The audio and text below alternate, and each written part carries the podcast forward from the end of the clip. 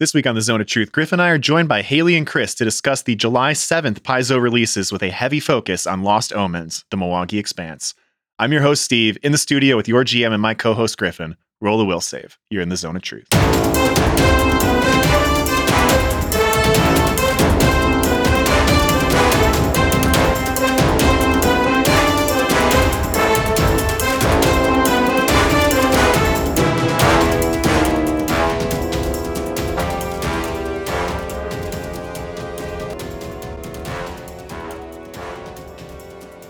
And we're back. Yeah, we are. We are, man. And this is a cool one. I've been excited for this episode for a while. Yeah, Long time coming. you in particular have been excited for this one. I have. I'm a big fan of the region we're going to talk about. But first, I got to know what you're drinking, Griff. I'm having a Braxton Brewing Company garage beer. It's a premium lager. Ooh. Love these garage beers. How about you? I, I also love them. That was a, a staple of our little HLP retreat that we Mhm. had a little while ago. But I am drinking a beer from Sun King Brewery. This is out of Indianapolis, Indiana. It's called a GFJ. It's an IPA, but I don't know what those letters stand for. It's like the BFG. You're probably right. Yeah. You're probably right. Instead of big friendly giant, it's the Giant. giant fucking Jotun. Giant friendly beer. That uh, isn't is the last Giant. GFJ is Giant Oh. friendly jellicle. That's probably what it Mm. is. yeah, that makes a lot of sense. It's good frickin' juice. good freaking juice. Actually, that is probably the closest to what it actually is. it could just be grapefruit juice. Maybe. I mean, there it actually does not say an ABV on here, so It's It got a grapefruit on the front. 20. If it is, we're in trouble. All right, well, let's go ahead and introduce the other people who are joining us today. How you doing, Haley? I'm good. How are you? I'm doing great. Are you drinking anything tonight? Uh, no, I just finished a, a fairly strong pisco punch, and so that's kind of where I'm at. All right, good. I love that energy. Um, Chris, what are you bringing to the table tonight? I am bringing myself and a very tall, tall, tall founders. This is like two cans sta- stacked up on each other. Ooh, Are they in a trench coat? You're in a koozie. Does that count? Same thing. Okay. it's pretty close. What if underneath it was actually just two cans taped together with duct tape in a koozie and he's hiding Griffin, it? don't reveal my secrets. Don't tell anyone how I got the 24 ouncer. Yeah, I'm trying to figure out how that would work. You'd have to like cut the bottom off one and the top off another, and then like solder them together. no, the answer is glue. Just a lot of glue Yeah, in we got, them. we got some engineers in here. We figured it out. Okay, well, I guess we'll talk after this. But folks, we got to talk about these releases. We have had an opportunity to dive into the Mwangi Expanse. Each of us have taken a portion of the book and read through it and have some thoughts to share with each other. And then after that, we're going to have Chris do a little bit of a breakdown of the Fists of the Ruby Phoenix adventure path as well as the module Malevolence. Now, he's read those. It's going to be spoiler free, but would like to get an understanding of what they are and kind of what you think of them. You think you might be able to help us out with that, Chris? Oh, absolutely. All right. Well, well, I hope you're ready. Let's kick this off. Lost Omens Mwangi Expanse. What is this book? It is a giant reference book. It's 311 pages. It's a lot. It's a lot And it's a good band. for oh. yes, beautiful. Some would call this book a beautiful disaster. I don't think they call it no, disaster. wouldn't call it that. But for reference, I, I did take a look at some of the other relatively recent Paizo hardcover releases. I looked at the APG, that was the Advanced Player's Guide. We reviewed that on the show a while ago now, about a year ago, I think.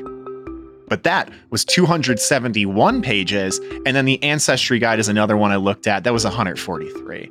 So this is, I think, the biggest one probably since the core rulebook dropped. I might be wrong about that, but if not, I'm very close. It may be the biggest book in the Lost Omens line. I think so, yeah. Yeah. Because you got the Pathfinder one, you've got Legends. I know neither of those are particularly large. You got the Ancestry Guide. You've Mhm. got uh, Lost Omens World Guide, which was about half this size. Yeah, that's true. So, this book is broken up into several different sections. There's somewhat of an introductory section called Reclaiming the Expanse. There is a history section. There's People of the Mwangi. That's a delve into a lot of the common, uncommon, and rare ancestries that you may uncover in the Mwangi Expanse. There is a religion section, a geography section, and a bestiary. So, the way we're breaking down our review today is that each of us have gone into these sections. We each have had an opportunity to check out the introductory section and the history section. And then for the people, religion, and geography, we're each picking something from there to do a little bit of a deep dive on. Like I said, it's a big book. So we weren't all going to read it cover to cover. Although I intend to at some point because I did like it. Yeah. All right. So let's start with some initial observations. We've all had an opportunity to dive into this book a little bit. What do you guys think? We'll actually review it at the end, give it a rating, but generally positive, generally negative. What are you thinking? I, I had a pretty positive response to this. How about you, Chris? I think it was very positive. I think it set out to flesh out a lot of the unexplored area of the Mwangi Expanse that Oney didn't really touch on or cover. Mm-hmm. And if that was the intent of the book, I think it succeeded at it. Now, a lot of people people can have different intentions for what they think the book should be or should do, but and I agree that it doesn't do everything that most books do, but from a location perspective, it's great. Yeah, I think I agree with that. And we'll certainly break this down further in the ratings, but I think it fulfills the promise of the premise. Dive into the Mwangi Expanse, get people of color writing about a region that is inspired by their cultures, and really grow this area. I think they do a good job of that. There are some things that I wish we saw more of, but we'll get into that later. Haley, what'd you think? So much juicy content. Yeah. Like really, that's that's the thing is I am not one to read a book ever cover to cover when it comes to a rule book. No, thank you. ever. I do really enjoy my books where I'm able to go and like look up one thing that I'm interested in and do a deep dive. And it feels like I can do that with this book, with a lot of the content of it. I'm able to, oh, that's a cool concept. I bet you this book's got something in it if it's, it's around the Mwangi expanse as a whole. So that I always enjoy. And I think this book really fleshes that out so well that I enjoy that side of it. Um, I like I like details, but I only I like them when I want them. Understandably. All right, Griffin, and your thoughts? I agree with Haley. I think this really doesn't read like a rule book at all. I don't think that's the intention of it because uh, this book is far more story than it is crunch. But the art, beautiful. Every page has wonderful art. The writing is great here. The storytelling in here is phenomenal. And my favorite part about it, I think, is that this book is written in a way that a lot of the first edition setting guides were in the way that it has it has great kind of gazetteers for cities and gives you a lot of information on the cities. It has a lot of hooks and I think that's something that the Mwangi Expanse was kind of lacking because it's this huge expanse Mm-hmm. and we know there's a ton in it, but without this book, we don't really know what the hooks are.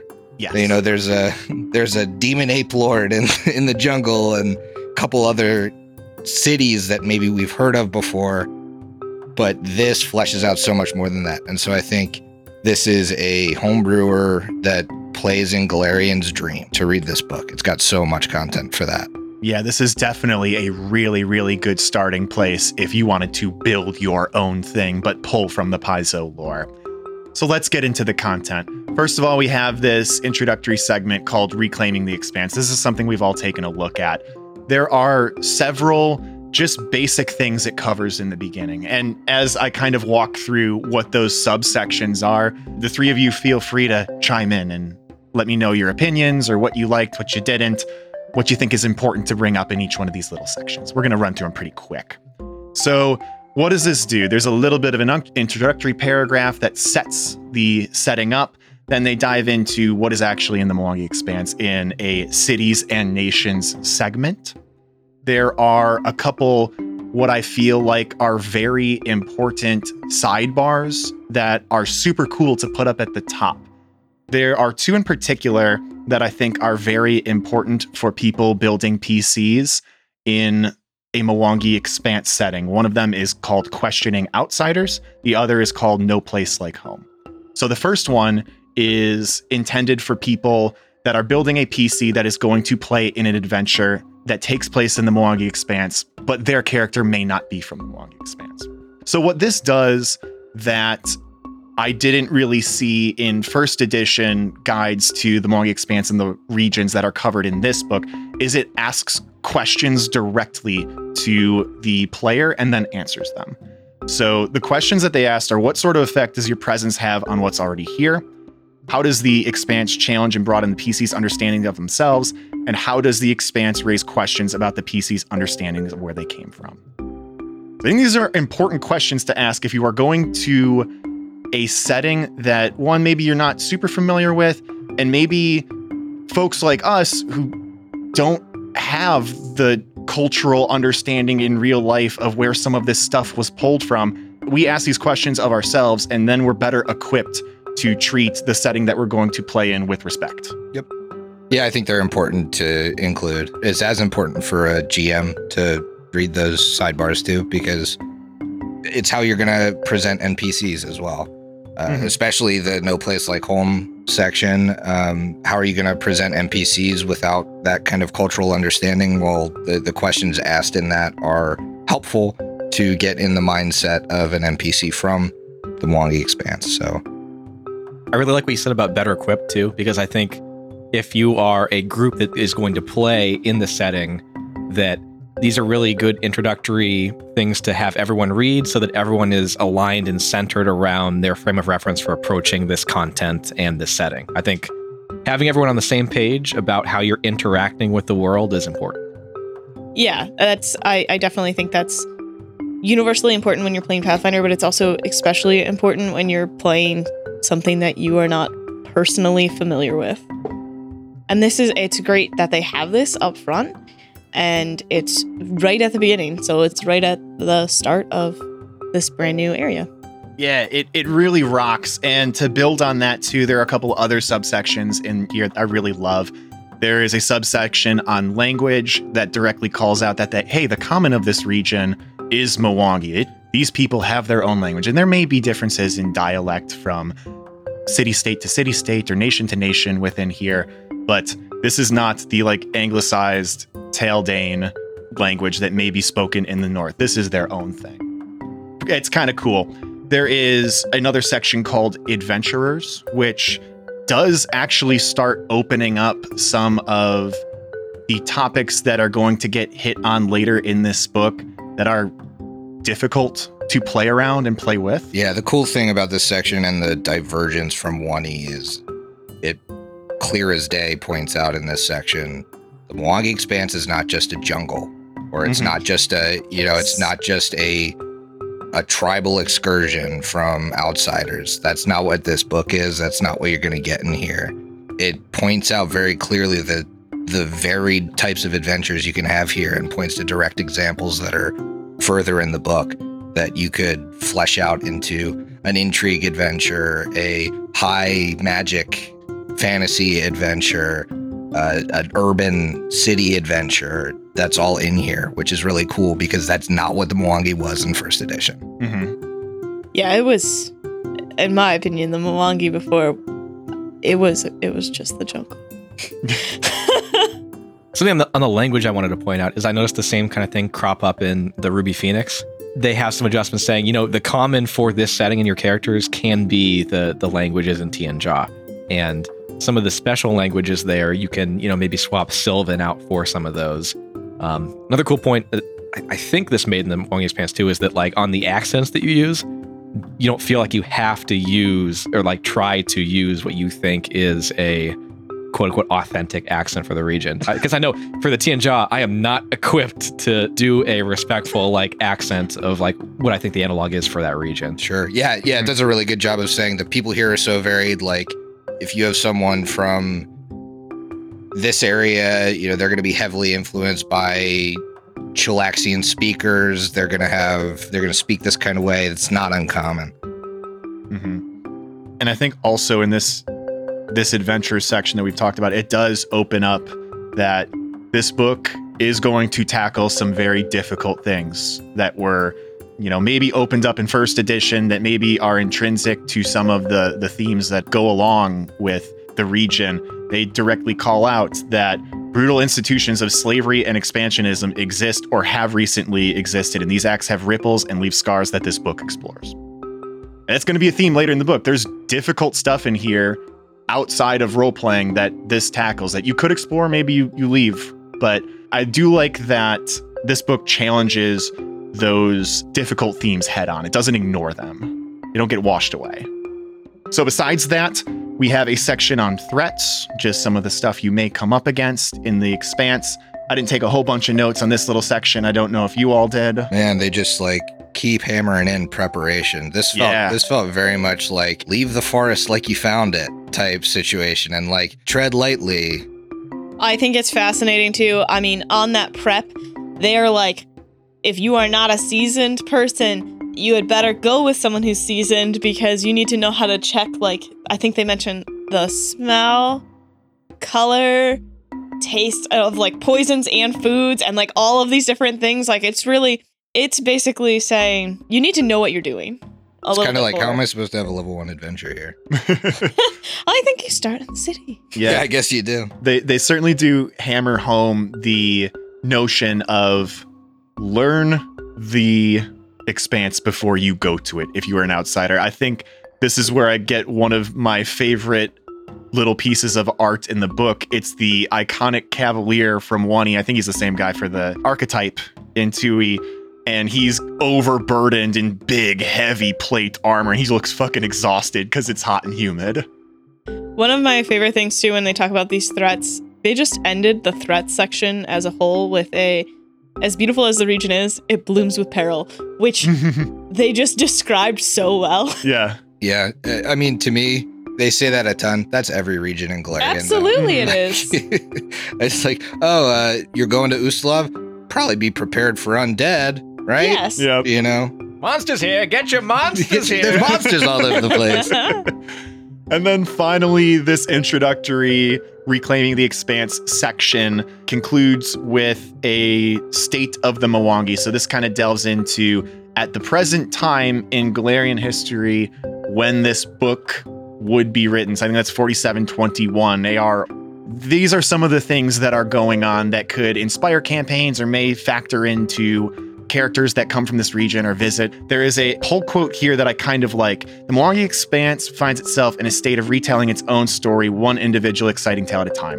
The external perspectives that come to meet it don't dictate its existence, but instead end up shining light on how this once mysterious, sprawling Galarian is and has been evolving. I think that's a really, really cool way to describe this particular setting. And I think it's a little self referential here because that to me feels like almost Paizo acknowledging that at one time we approached this with a different perspective, an outsider looking in, but we're exploring this now from the inside out as well. Yeah. Which I think is pretty cool and does set the tone for the rest of the book. All right. Next big section here is history. And this is basically about eight pages of timelines and historical overviews. This is, I think, where I would point someone who wants to start learning about the Mwangi Expanse first. Because you read through a couple of these pages, and to Haley's earlier point about what she liked in this book, I think you start here and you'll see something cool that catches your eye. Yeah, and then you're like, I wonder what happened to that place. I wonder. Uh, Yep. And you dive into it later in the book. So it takes you from negative 60 to 80 AR to present day 4721 AR. And everything is discovered. Shory City of Kho, history of Angazhan and Usaro, Mualijae elves, Makembe dwarves, Mataji, I probably butchering pronunciations. I apologize ahead of time. Shackle's pirate history, Sargavan establishment and fall, Old Mage Jatembe stuff, which is clearly setting up the upcoming Strength of Thousands AP. That's just scratching the surface of some of the stuff that they delve into here, and there's some really cool things. I thought it was interesting in the, in a section in the Age of Destiny, they spent two big old paragraphs on one city, Zatremba, which Mhm. uh, no spoilers, but it comes up in the Slithering a little bit too. I don't want to get I don't want to get political or anything, but I know that in our network we have some pro Pharasman players. Mm. And would I be wrong in saying that? You better be careful what you say next, Chris. So in this, they laid out a really interesting history of this city. It was a Pharasman city that they built up, and it sort of became the dominant uh, city in the region. And a, a sister tribe settled nearby. They were all Pharasma worshippers. There was a sister city of nomads that settled nearby and also started rising in prominence. And the Pharasmans felt that that threatened them, and they started using some of their religious dogma as a pretext to invade that city. So we, we have a, a, really uncommon example when I know Pharasma's neutral, but generally they're portrayed in a good light, at least on, on our shows too. But Mhm. there's an instance where they were instigating issues and violence, and the other city ended up resorting to demonic influence to try to combat that. So they're not great either, but they were pressed to do that by the Pharasmans, which I thought was interesting. It just spirals away from there, but it was a really interesting example of a, a point in the Pharasman history in this region. You know, I, I am personally offended by that. You painting that Pharasmans in a negative light. So The truth has to come out. j- j- just be the careful. truth is out there. All right, but those are were kind of my thoughts on the history section. Anything that anybody else wanted to call out? Yeah, I don't want to belabor the history section. Just read it. It's eight pages. Uh, but like the Corsair Wars are really cool. Yeah. I, I like everything pirate, so everything pirate in here is it scratches that itch for me. On the premise of not belaboring this, can you give me like a 15 second hook to get people reading that? The Corsair Wars. What do we got? Well, the second Corsair War is between the free captains of the Shackles and the dwarves. It is a dwarf pirate war. If that doesn't if that doesn't get you one to read about them, I don't know what will. Dang. I don't. Yeah, there's no hope for you if that doesn't. That, That doesn't. doesn't get you if that doesn't get you. How does it? The logistics of it. Thought the flying tech, the flying ships they got were pretty crazy too around the Age of Destiny. That was didn't expect that to be popping up here. The flying cities. There's a Shory empire that had Yeah. that built these flying like ships and maybe maybe not cities, but just giant flying things. Oh, And dude. Yeah. They built flying cities. was there previous lore in One about that? Yeah, the city of Kho is referenced in one. I think there is a there's specific. I think it's referenced in this book as Yeah, well. Yeah, the root definitely yeah, is. Yeah, yeah. There is an entire Pathfinder Tales novel. I can't remember the name of it right now, but I've read it where people go to that city. Ah, and it's man. pretty cool. Usually I'll try and remember what it is and tell you about it later. It kind of rocks. awesome. Yeah. All right. So next section is called People of the Mwangi. What is this section? Basically, you have 10 pages apiece for humans in the Mwangi, what kind of different types of people, civilizations they have. You have three different 10 page sections on different um, civilizations of Mwangi elves, two 10 page sections on different types of dwarves, one 10 page section on halflings, one on orc people, and then six new completely statted ancestries and several small snippets of other ancestries. This is a pretty big section. They pack a lot in there. It's chunky for the existing races because I don't think any of us picked an existing race to talk about. No, I don't think so. Uh, for the existing races, if you want to play as a character from the Mwangi, there are so many flavorful options It's in here. It's very cool. it's really cool, and you are truly doing not- yourself a disservice if you don't read your section. yeah, and I that. think I think while this, a lot of this is not mechanical. I think there are only a couple of feats, it, like one per race or two in some circumstances. This is another instance of just like the story and the flavor overruling that, and this is great backstory material and great just character origins material here. Yeah, I'll probably reference this a couple more times. I went back to an old one E supplement and reread parts of it to prepare myself for this. It's a supplement called Heart of the Jungle. I think it's one of those soft cover, like 60 or 70 mm-hmm. pages. It is the go to Mwangi Expanse reference for 1E. And alone, each one of the different human civilizations has one paragraph. And in this, they at least have a page a pop Yeah, let, let alone 10 pages for each one of the elven, dwarven, halfling civilizations. I don't know that we even get into it. Is Matumbe one of the peoples written about in here? Yes. Shit. I feel like I should know which one. Feel I like think you he's I think he's Zenj. I, I I decided I don't think I've ever officially said it. I don't think But- you even like wrote it in your backstory material. I I didn't know until you said it right there. No, and I remember picking it, but I remember it being insanely arbitrary because of that Yeah, because reason. Because a it's just there's one paragraph a pop, and I'm like, well, there's not enough flavor in any of these for me really to breathe. You definitely hear like Batumbe's flashbacks and stuff where he's he's definitely against the Bekyar people, Mhm. and like you can see why in this book, but still, like you probably got a paragraph about why you know they're questionable at best. the difference there is that that one single paragraph in Heart of the Jungle is like they are Mwangi people that enslave their other people and everybody hates them. And Yeah. But in here they have a full page where although they don't paint those things in positive lights, they do certainly provide a lot more justification for it. So they talk about how they make pacts with demons, but it's because they feel that it's kind of like a dark side Star Wars thing where like I can control the power to have power. You would bring it to Star Wars. Listen, I only have a couple frames of reference. It- it- I think I think you're absolutely right. That there's a lot more nuance in Nuance, great word. For in I think the um the black and whites painted by that one e supplement Mhm. just because that wasn't the space 300 pages 60 in that and obviously we're looking at this completely reimagined and in a different light and by writers that are actually invested in the cultural material i think Absolutely. All right, so we did each pick one of the new ancestries to talk a little bit about. Haley, do you want to kick us off here? Sure. Are they were spiders? Are they animal human spider combos? No, they're just spiders. They're they are spiders. They're sapient spiders. It's amazing.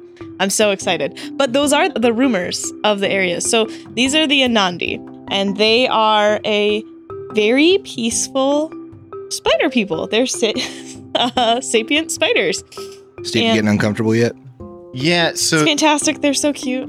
I had a little bit of a problem with this because I really, really don't like spiders, but somehow they they did make the art look pretty cute. They did. I, I, I gotta give it to them. they're like those fuzzy little jumping spiders. yeah, little jumping spider. Yeah, Yeah, and Nice they're like guys. described as being shy, and their like biggest one of their big issues is overcoming the fact that people have arachnophobia.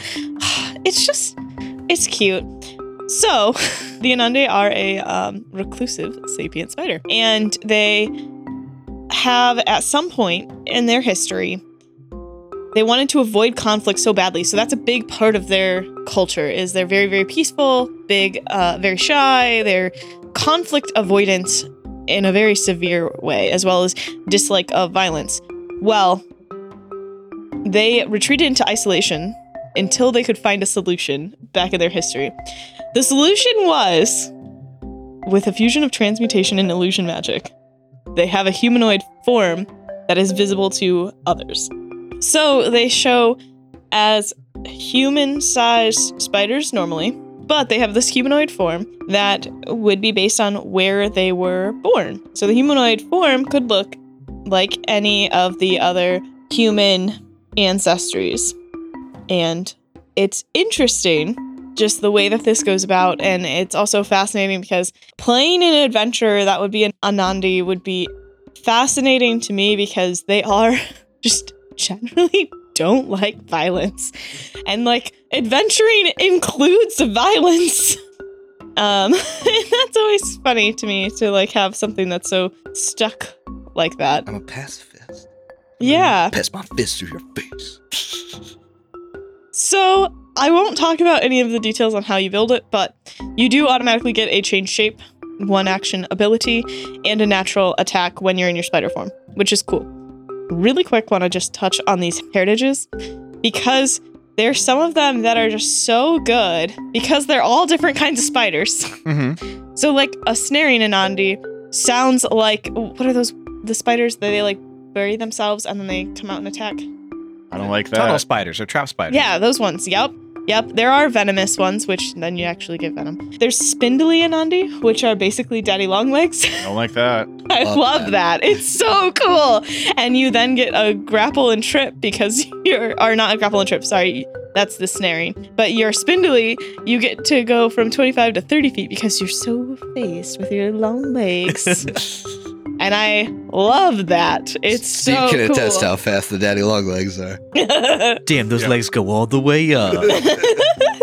I did have a harrowing encounter with an undying daddy long legs while I was Might on have a just been a friendly last weekend. Anandi. Well, I murdered him. That's a, it's a story for another time.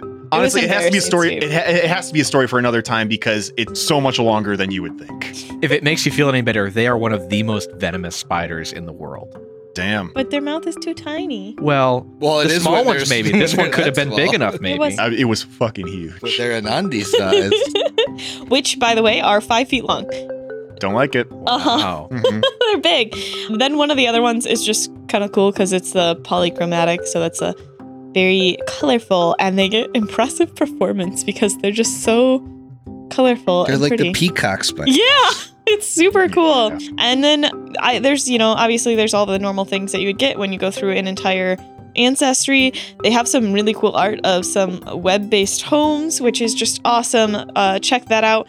And then when we talk about what they may want to do in order to become adventurers, that is the, usually they want to learn more or support their community in some way or another. And if that means going on an adventure to support their community, that's what they'll do. So that's kind of how you would become an adventurer as an Anadi, which is so fun. And I really want to play one. Yeah.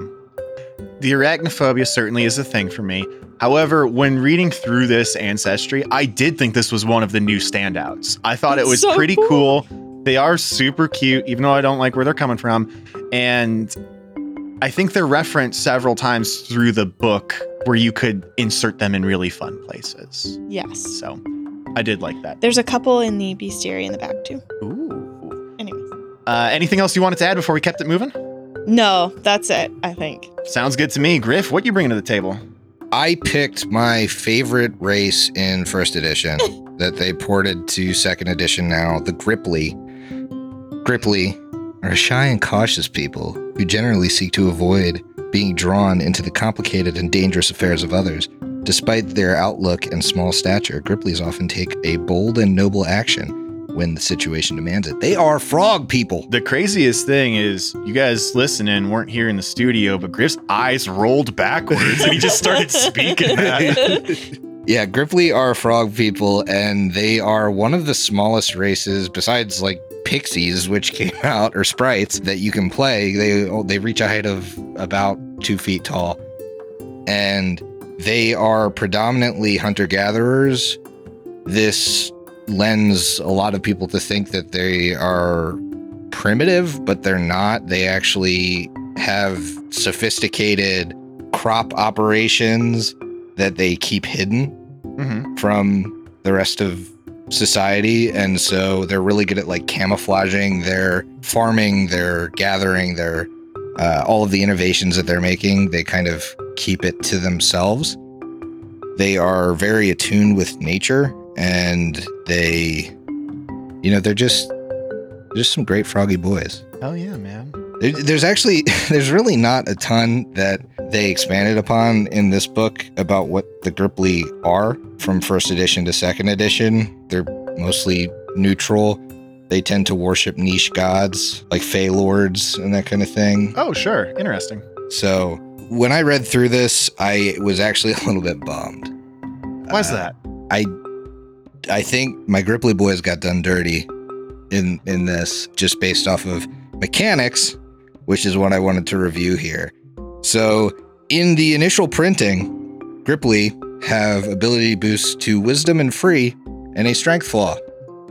What? So I know this is something that is getting fixed because they there's no other race that's like this. Yeah. This is a hopefully clearly a mistake. I believe it has been addressed that they're supposed to also get dexterity as a boost. But bummer that there's like an issue with my favorite race right off the bat. The heritages that Grippli have, I feel like are all things that your standard Grippli had in first edition. All of them are aspects of a regular Grippli in my head. So there's the Poison Hide Grippli, which gets you toxic skin and gets you a reaction, a unique reaction to kind of envenomate someone that does a natural attack on you or tries to grapple you. That's pretty cool. There's the Snap Tongue Grippli that lets you use your tongue to do stuff, which is great. There's the Sticky Toe Grippli that lets you climb better and it helps you hold onto your weapons and that kind of stuff. So you get a bonus when somebody tries to disarm you or shove you. And then there's the Wind Web Grippli, which basically means your webbing between your fingers and toes is a little bit more robust and you kind of float to the ground. My big gripe here is is bo- both that ability boost thing and also in the ancestry feats. I just feel like they didn't get a ton of love. Like in the in the first level ancestry feats, you have your bog standard lore and weapon stuff. And then there's a really cool reaction that's Hunter's Defense, which requires you to be trained in nature, so it's not specific to any given class. And then there's Jungle Strider, which is kind of just if you're in a jungle, it's good. If not, it's not. Mhm. But at fifth level, there's only Grippli Weapon Innovator, which is if you took the Grippli weapons, which is super boring in my opinion. Every class gets or Every every race has that. And then there's the other two feats are tied to a heritage. So if you're not one of those two heritages, sucks to be you. And then there's Tenacious Net, which basically is if your level five feat is wasted to in a lot of scenarios. There's no 17th level feat. Nothing. So the ancestry might be employed by big net designer to get more people using nets. But Chris, we're gonna have to cut that out of the episode. You, that's too real, too close to the truth. like the 13th level, it's either you can add 1d4 persistent poison damage when you crit with a weapon, or it's Grippli weapon expertise. It's just there's not a lot here that's good. And that's kind of a bummer. Not that there was a ton that was amazing in the first edition Grippli, but it just felt like you got a lot of what the individual heritages give as a package. And it feels like that's not too powerful to give a second edition Grippli either. Mhm. Hopefully, they'll get a better treatment in whatever the next version of the ancestry guide is. I really hope so know? too, because I think there were either a Ruxy or Hobgoblins or something. Some of those didn't have a 17th level feat Mhm. originally, and they got one later on. So I'm hoping that happens with Grippli, because it just it's annoying to like, okay, I have to take a versatile heritage if I want to play a Grippli, because otherwise my racial feats suck. That's what I was about to ask. Is like you you feel forced to do that in an ancestry It's like, like, hell yeah, I'm gonna be a Tiefling Grippli. Okay, but counterpoint that rocks. It does rock. Yep. It rocks, but I just I want to have options. Yeah. Like I love the flavor of a Grippli. They're they're such a cool race, and to do them dirty like that is a bummer. Can you imagine a tree frog with like a devil tail and horns? yeah, no notes. That's great. Let's sign off on that in a heartbeat. That fucking On rocks. like a little frog butt? yeah. They're funny. That's funny. It would be good, but it still doesn't stand alone. No, it does not stand. Right. Yeah, it's it's not from the Grippli material provided here, which It's disappointing. yeah, is disappointing. Anything else you wanted to add for Grippli? Paizo, please release more Grippli material. All right. well, I think I'll go ahead and go next and uh let's keep that depression train rolling. Uh-oh. So oh. I I took a look at the brand new to second edition ancestry called Goloma. hmm Goloma is a rare ancestry, and the physical description is they're basically humanoid looking bipedal creatures which have these horse shaped heads on which there are eight glowing eyes. Dude, Pretty they cool. creep me out. They out. are The art for them creeps me out horrifying. so yes. They have this horse like mouth on a chitinous face. So it's like a horse's head, but it's like the material that like your nails are made out of, and there's a horse mouth. It kind of below reminds me of like the with more eyes, like the uh, xenomorph head. God a little damn bit. it! You got ahead of me. Oh, I'm sorry, Steve. Yeah, I wrote in my notes combo of horses and xenomorphs. Yeah, Yeah, yeah. Yep. And then they have this mane that legitimately is very cool that contains thousands of additional tiny eyes. So you have your eight glowing eyes on your chitinous face, and then you have this mane of that has these little tiny glowing dots all over it. I think it's really cool. But then I start to have some problems because unless I'm wrong, like I said, I have not read the book cover to cover, but I did see this confirmed when I started to look up more stuff about Goloma online. There are only two drawings of this ancestry in the entire book. The ones on the ancestry pages. Yes, a brand new ancestry. They only have two pictures of it. The only other photo I could find was fan art. So that's not great. And then they're described as they fear most other people and deliberately use their unusual biology to frighten off those they consider to be dangerous predators. They're rarely seen and poorly understood, and their many eyed and wooden faced visages instill terror in most they meet. Well, there you go. That's why they don't have any pictures of them. Okay, fair point. They're the cryptid, the cryptid race. Fair point. However, I was really struggling to find any other flavor beyond that. They talk about they're a paranoid people, they're a reclusive people, they only go to a couple towns, but that's not what a civilization is. It's not what a tribe is. Right, that's not an ancestry of people, Yeah. right? well, how do you work with that? And how do you make a character that's gonna adventure based off of that as your Mhm. baseline? And so I think that Paizo kind of writes in here the get out of jail free card, why they didn't appear in first edition. They say, oh, they're virtually unknown outside of the expanse. Okay, well, give me something to work with, like what you were saying, Griff. So if you're building a Goloma character, I don't think it's a bad mechanical build. You get wisdom and a free boost at character creation. There's this trait called Eyes in the Back, which gives you additional areas when using a Seek basic action, which isn't terrible. Oh, does that give you like two cones? Yes, Yeah, two that's cool. cones. Then there are some interesting heritages. I'm not crazy about all of them, but there's one called Frightful Goloma where you get intimidating glare for free and you're trained in intimidation. Okay. I feel like they should all have that. Yeah, well, you'd think. And then there's another one called Vigilance, where you basically get to detect magic at will. When you start going through the feat chains and what you can do with this ancestry, a lot of the cooler ones, honestly, most of them are eye based. So you have Watchful Gaze that gives you all around vision. That is at first level, which can prevent or break a flank for an action, which I think is very good. You have ambush awareness at five, where you get plus two on perception checks to roll initiative, and you win in ties against creatures, which is also, I think, pretty good. Ooh, yeah. There's constant gaze at nine, where you can't get flanked by a creature that's lower in CR than you are, which again, I think is pretty good. And then at level 17, true gaze, one action per hour, you give yourself a six level true seeing spell. So I think there's opportunity to mechanically build a character that really effectively uses their eyes. I just wish I got some of the juicy lore that some of the more traditional ancestries, like the elves or the dwarves, got.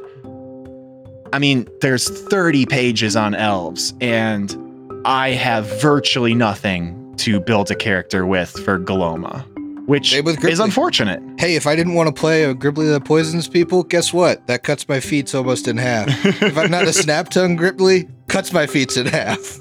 You know, I, I do hope this ancestry gets a little bit more flavor. I picked it because I saw the art and I got creeped out a little bit. And I'm like, ooh, I want to learn more about that. And unfortunately, I, I wasn't able to. So maybe it'll come up in the future and I would be so on board with it. But I just feel like for something brand new that we're debuting in this really, really cool, flavorful book, I don't have the flavor I want. Well, you know, maybe if you guys aren't too hot on those ancestries, there may be other things in here that might entice you. Ooh, like what, Chris? Well, I'm here to talk about the Gnoll. Ooh, tell me more. Well, I think this one's kind of special to me because I think that if the Gnoll had been around before we started Curse the Crimson Throne, I may have built Diego as a Gnoll. Really? Oh yeah. I think it definitely would have been something I considered. The considered. art, yeah. Yeah. They are basically big old hyena like humanoids. They got short muzzles, sharp teeth, large ears, essentially an anthropomorphic hyena. They're described as very pragmatic hunters, like honor is not really a thing with them. You win by any means necessary, so they're doing the ambushes, the pack tactics, all that sort of stuff. They can be misunderstood a little bit because they've got some interesting customs too. They consume their dead as a sign of reverence. Which right. is not Okay. something that most people do or consider to be something that's good. They hold a grand feast and they eat the uh, deceased and they transform their bones into either art or weapons or stuff like that, or maybe they keep them as a souvenir. They also do that with respected foes as well. So if you're playing an all gnoll party and someone falls in battle, hmm, maybe you bring them back. Maybe you uh, you give them an honorable ceremony. You know what? I'm glad you didn't pick this ancestry for Diego. Vec looking juicy. Like a snack. Yeah. Hey, I mean, got pretty high charisma. He's snack. So let's get into some of the mechanics of them. You know, eight hit points, medium size, 25 feet, strength, intelligence, and free is your boosts, wisdom is your flaw. So your muscle wizards, your muscle investigators, your muscle alchemists covered. you got them all. Got 'em you all. got them all here. You do any of them. Yeah. Heritages can take a, a larger Great Gnoll heritage and get 10 hit points instead of 8. But if you don't do that, you go with the Sweet Breath Gnoll heritage, which you're a little striped pale furred Gnoll with oddly present breath. You're trained in diplomacy and you get a plus one to make an impression if people can smell your breath. So you're going around breathing on everybody you're talking to just to get that extra little plus one. As we all know, plus ones and two, we give you give you that little extra bit that you need to get over the crit edge. Yeah. So Mhm. you're breathing on people. Feat wise, this is again, it only goes up to 13th level feats, but there's some good ones in here. So maybe Wait, wait you, you skipped my favorite Gnoll. What Gnoll? The the ones that are little. Little ones. The little ones Gnolls. are The, art, adorable. the art's so cute. Yeah. I was really confused. I was like, why did they put a Why'd you child in stop? this? the ant Gnoll. Yeah, Yeah, those are well. The witch gnoll, I think, is the creepy one, and I like. yeah, that too. yeah. They're- Those are. Those I are good really, ones I too. think, I think the, I think the, of the ones I've read, the heritages for the gnoll were really good. Yeah. Mhm. gonna put my conspiracy theory hat on there and wonder why they didn't come out with the grassy knoll ancestry. You got to ask those questions. Somebody on our Discord posted that question for us to answer today. I, I didn't pick it, but I guess there you go. Whoever asked it. Gotcha. Maybe I unconsciously absorbed that. Anyways, let's talk about some of the feats. Okay. You go up to 13, which is meh, but there's some good ones in here. Feat one, level one. You can get a hyena familiar. So go ahead and score that however you will as a, a anthropomorphic hyena. That's weird. Oh, it's like Goofy and Pluto. Yeah, a little bit. Ugh. That's like the Tengu that gets the bird. Mhm. Yeah, you like it. you loved it, and the, and the rat folk that gets the rat. Yeah. It's weird. Uh, you can also take the sensitive nose, which gives you the imprecise scent for 30 feet. That's common in some of these ancestries. It's not a bad choice. Fifth level has some interesting stuff there. You can, if you take the witch gnoll one, you can cast ventriloquism, which is pretty cool as a distant cackle. Uh, you got your basics in here. The interesting one here is right hand blood, which is a really strange one. You can take a, a point of damage to feed someone blood from the right side of your body and administer first aid, or you can take 2d8 damage to treat disease or treat wounds instead. But if, pray tell, you forget your left and your right from each other and you feed them blood from the left side of your body, it causes the check to crit fail automatically. So, no idea what their circulatory system's like. I'm assuming this they're pulling from something specific to come up with this idea, Yeah, I wonder where that's from. Yeah. Yeah. but it's very interesting. I'm pretty sure it's an old uh I don't remember what it's based on, but essentially it is said that like the right side of the hyena is healing, left side is diseased. Huh. I don't remember what that's fun. If from. you say so, yeah, I have no frame of reference for that. You don't need healer's tools for this. You get a plus one item bonus just from the Huh. just from your blood. So maybe most useful blood in the game? Question mark. Who knows? Level nine feats. If you're taking the sweet breath gnoll like you should, you get that breath like honey feat. Breath like honey. You cast enthrall as a third level occult spell once per day. uh, with a range of 30 feet and the inhaled trait instead of auditory. So, uh, what that breath do? You know what I mean? Mhm. Doing a lot there. Circumstance bonus if you if people can uh, if you can breathe on people to make an impression goes up to two plus two. Okay. It's good. so- It's good. Uh, if you just want to take a normal gnoll feat, you got grandmother's wisdom, which you carry around the bones of your ancestors, and sometimes you talk to them. It acts like augury, basically, twice a day. So That's dope. Yeah, you ask your ancestors for insight, and they respond back. They do a little. Augury's the weal and woe thing, right? Yeah, yeah. So you could be wheeling, wheeling and dealing, Wheeling and dealing.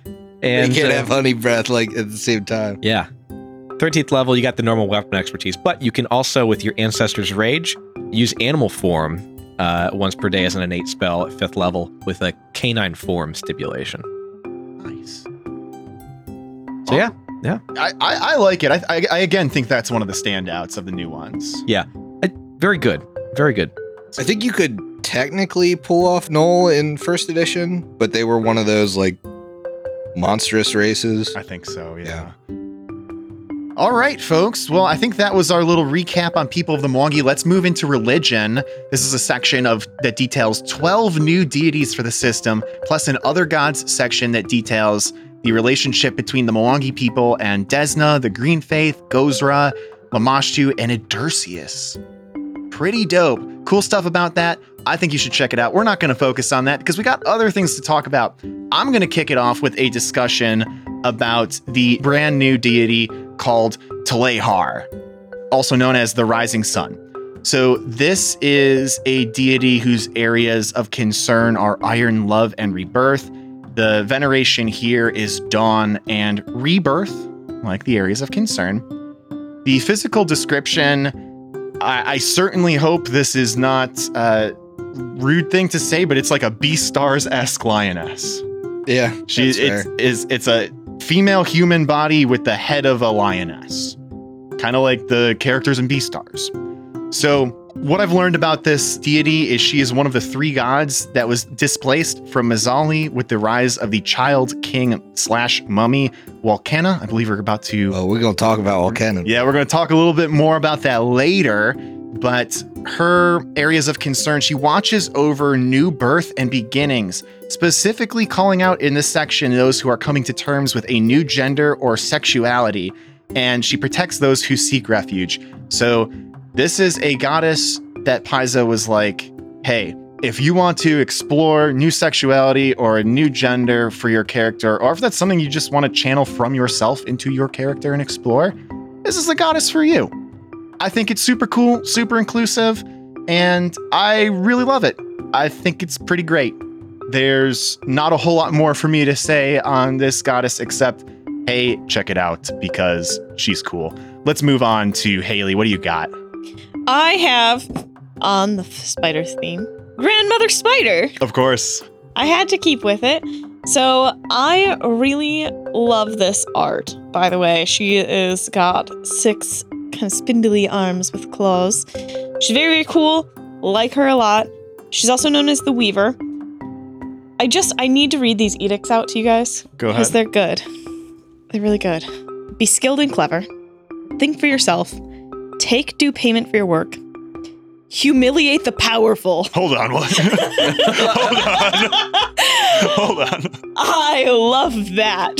um, so that's amazing. And then, um, in general, an anathema for her is uh, abuse someone that you have power over, harm someone that's given you sincere kindness, let a slight go unanswered, and own a slave. So, really, all about that. Uh, again, with the same with the spiders, uh, community and taking care of each other. But I really like just humiliate the powerful. And that's what she does. I believe it. It's amazing. So she was originally the weaver for the fate of the gods, but as she likes to humiliate the powerful, she crafted unique humiliations tailored to each of the gods, which is so cool. Oh um, my. yeah.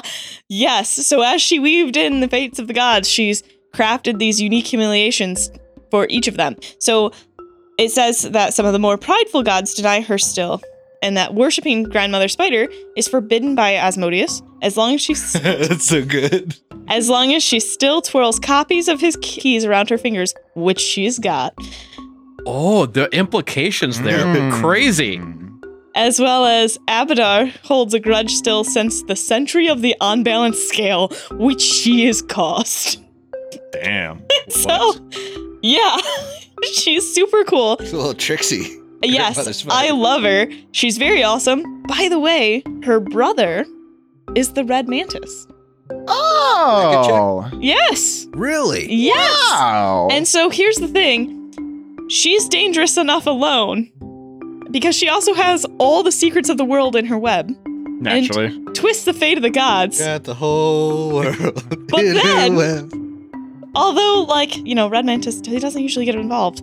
But if someone has lashed out at Grandmother Spider at all, there is disproportionate retribution, which is also amazing. and so, yeah, and, and like one of the big things is she likes to uplift anyone who rebels against the status quo and really fights for freedom.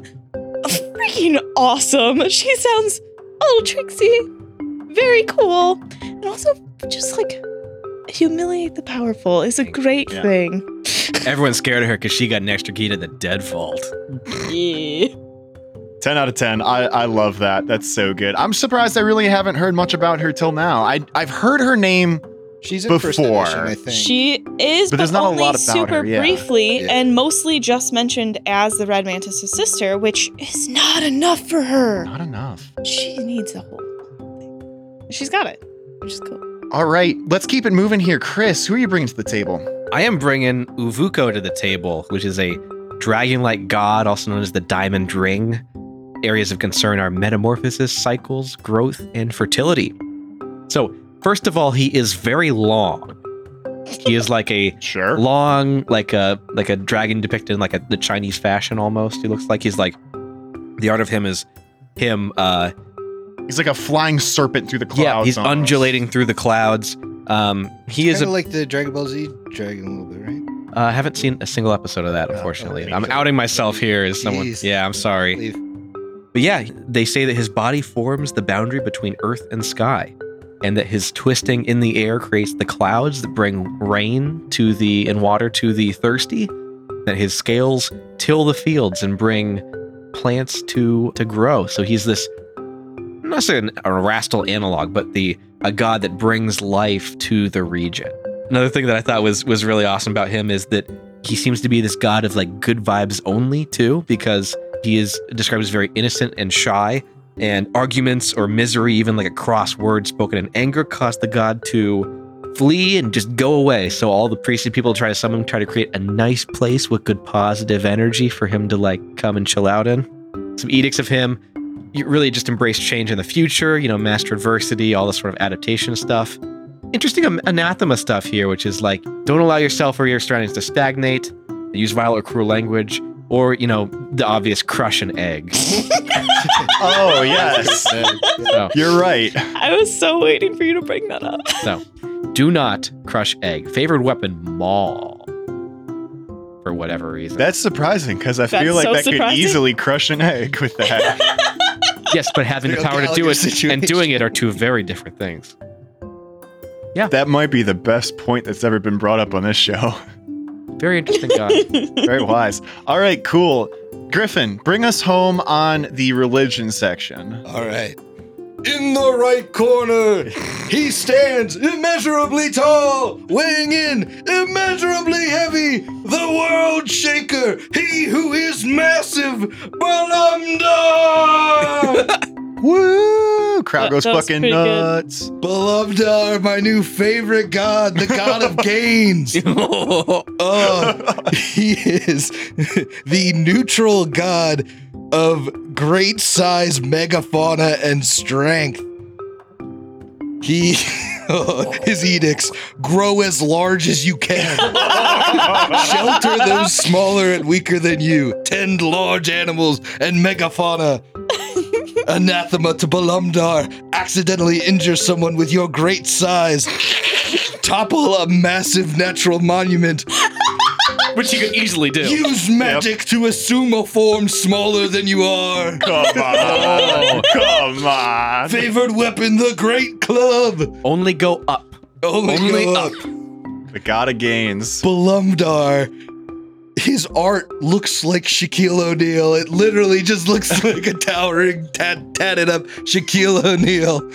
Oh, he is such a cool god. The other gods see him as brutish, but all respect him because he towers over all other gods. He's very interesting. He's a neutral god that is worshipped by neutral good, neutral, and neutral evil worshippers, and the neutral good and neutral evil worshippers take different stances on this grow as large as possible. the neutral evil uh, worshippers seeing that as an excuse to harm all that are smaller than them, Hmm. and the neutral good seeing that as a, I guess, an obligation to protect all of those smaller than them. But either way, his worshippers gain as much muscle or fat as possible. It is just what they do. Grow as large as possible is their deific observation. But he's followed by a lot of druids, the, the Saurian druids, like those that tend to dinosaurs and turn into dinosaurs and that kind of thing. Mhm.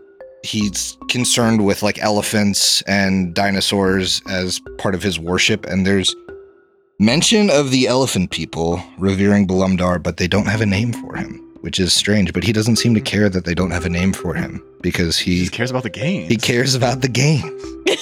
in the in the HLP garage gym, we should just like Balumbdar, get his edicts like put up on the wall. thou shalt grow as large as you can. Can I bring up the best thing? He sometimes appears as a city-sized animal. Just a city-sized animal rolls in as a city-sized animal. A city-sized animal? or just a massive storm. Yes. He just shows up. Yo, I'm a storm now. All right, boy. I'm Yo, it's me, I'm a storm. Big piggy. Balumbdar. Uh, I I'm really a fan of this god. That's fucking great. yeah. So uh, you know, his domains are might, nature, and protection. He's a chill dude. All he cares about are the games. Hell yeah. I really enjoy that. Um, give us more Balumbdar content. More Balumbdar, please. Paizo, you've heard it here first. All right, next section here is geography. Now, Chris, Griffin, and myself have had the opportunity to dive into this a little bit. This section is nearly half the book, clocking in at 142 pages. this is the meat and potatoes of the book. This is what like I feel like their Mhm. main main focus was. Yes. So if you took my advice earlier and read the timeline and found something cool, that's probably where you would go after this. I, I read something cool about the lost city of Kho. All right, cool. Go to Lost City of Kho. and you'll get 30 pages about it. Right. Yeah. Fucking rocks. Yeah. We're gonna have to condense this because I think I think each of us picked a city, and the mhm. cities are so much content. Yes. Well, I picked a country, but I'm going to talk about cities too. So, Okay. all right. Yeah. All right. Let's start again with Chris. Oh my goodness. So I found a city that initially when I fli- was flipping through this, I didn't think this type of city I would get caught up in, but the art initially caught me. This is the city of Jaha. I think that's Yaha or Jaha. Um, it is depicted as a nocturnal city, always a city in night. And there is this great architecture, these large, vaulted, terraced buildings. And the reason that I got caught up in this is this is an ancient city filled with unsolved mysteries and haunted by past wrongs. I am a sucker for this big unexplained mysteries that you just get the little little bit bits of hints to kind of tease out what might be going on in this. And they don't explain this by any means, and I really hope they write more about this because it's great. So, background. There's really only two periods in the city to understand the Jaha up into the last decade, which is it's it's a city mostly populated by humans, but humans that were very deeply xenophobic and that actually enslaved the Iruxi lizard folk that are in the region. They first occupied the city, these lizard folk, but the Jahans developed this very strict theocratic society that uh, essentially its origins are rooted in astronomy. They're very very astrological people, and they felt that there was this star prophecy that gave them Jaha as a birthright. Um, so, very a, a whole sect of philosopher priests used to live here who studied the stars, and apparently they were somewhat advanced in their magic and tech and arcana. But within the last decade, everyone in the city disappeared. The enslaved lizard folk, and the humans. And only recently, within the past two years, have people been going back into this city to populate it. There's only about a 7,000 people in there right now, trying to make us understand what happened, what was going on there, and, and what they were up to. I'm sorry. I, I would not do that. Yeah, it there's An there, entire city gets check it out. abandoned. I'm just gonna move in. No. so the people who are coming back in are actually a coalition of both humans and the Iruxi like astrologers that Oh, were in that's other parts of the region. So they've got a coalition together. They're not like opposed or Mhm. anything anymore. They're just trying to understand what this weird xenophobic society was up to. So yeah, their their whole purpose, especially the Iruxi, are trying to discover and understand and preserve Jahan, all of its arcana. The entire city is filled to the brim with lost secrets. There's tons of unexplored places, places like stones all over the place and, and with runes that they don't understand. They're just constantly finding out more and more about the city because of how recently it's been discovered. There's a, a shitload of strange phenomena happening in here. The steaming earth is, creates this haze that spills into the streets some days that fills the whole region and abstracts all the buildings and geometry there. There's just flora and fauna that are spilled all over the borders of the cities. And most of the residents experience these strange dreams that plague them at night, which is why all the city has flipped their waking hours to the nighttime. Everyone stays Oh, inside like they to just sleep. don't want to be. Yeah, Ooh. everyone is Oh. awake during the night to avoid that. So the dreams only happen at night. Yeah. The dreams are some some people dream of abandoned gardens untended. Uh, and there's mention of these strange blooming plants at night too that people apparently used to tend that they're still discovering. Some people dream of towering ethereal beings below the streets. There's just a bunch of really weird stuff going on here. The whole city is literally nightlife, which is why in the art it's depicted as a nighttime view essentially. Everyone's always out and active during the night. So the hooks here are crazy but they don't give an explanation for what's going on. So I really hope this isn't part of some adventure that's coming up soon. A lot of the exploration is being done by Aruxes. Below the city, there are these complicated weaving catacombs, and based on what some people are finding, there are some that seems to move around and reconfigure in strange geometric shapes. It's very, very creepy. They're moving of their own accord for some reason. Uh, there's also talk in the, in the content about the four fortresses that are each in each border of the city. If you look on the map, it's a very square city. The walls are very square. One of the fortresses, the Moon Fortress, has been left completely unopened, and those who enter never return. Some do later at a time, but they are undead and they are babbling in a language that no one understands. A bunch of really creepy hooks there. Um, because I, I didn't really bring it up as much in this, but all throughout this passage is rife with references to star charts and astrological signs and stuff like that.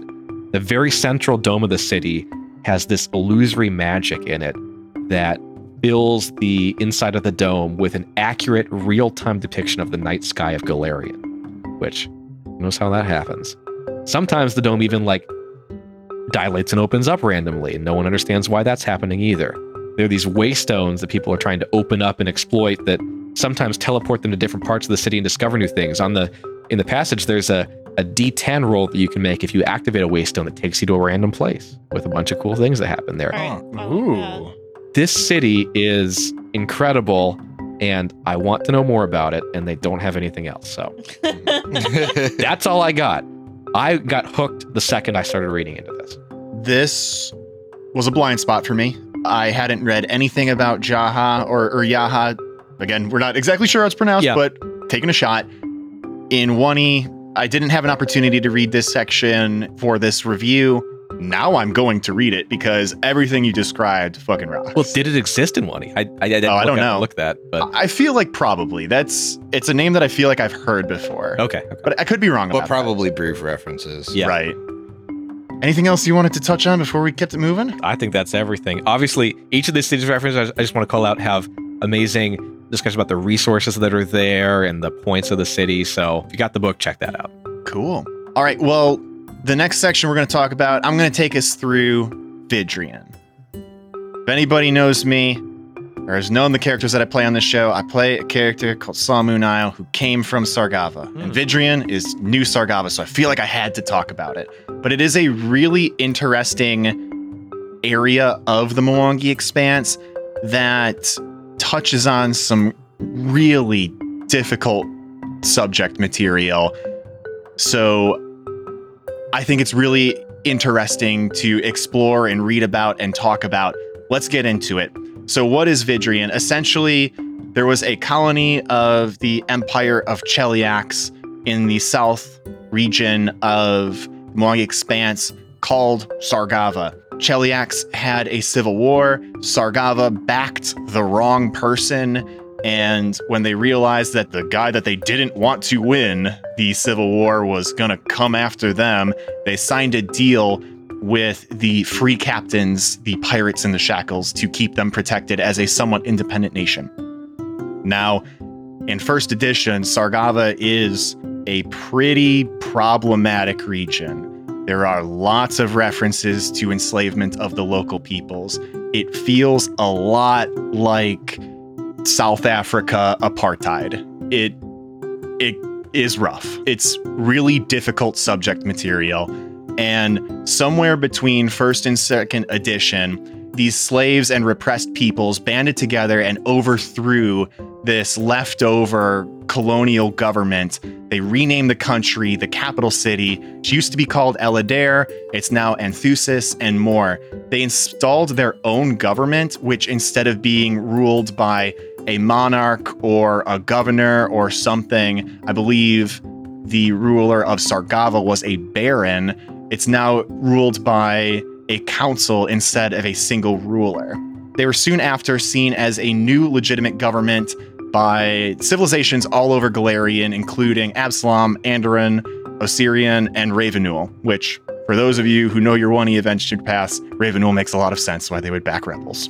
So, the economy that they have built right now is established on these old leftover Chelish industries that popped up lots of farming and mining, but they took basically what these people left and used their once outlawed local practices that had existed long before the colonizers came to make what they were trying to do better.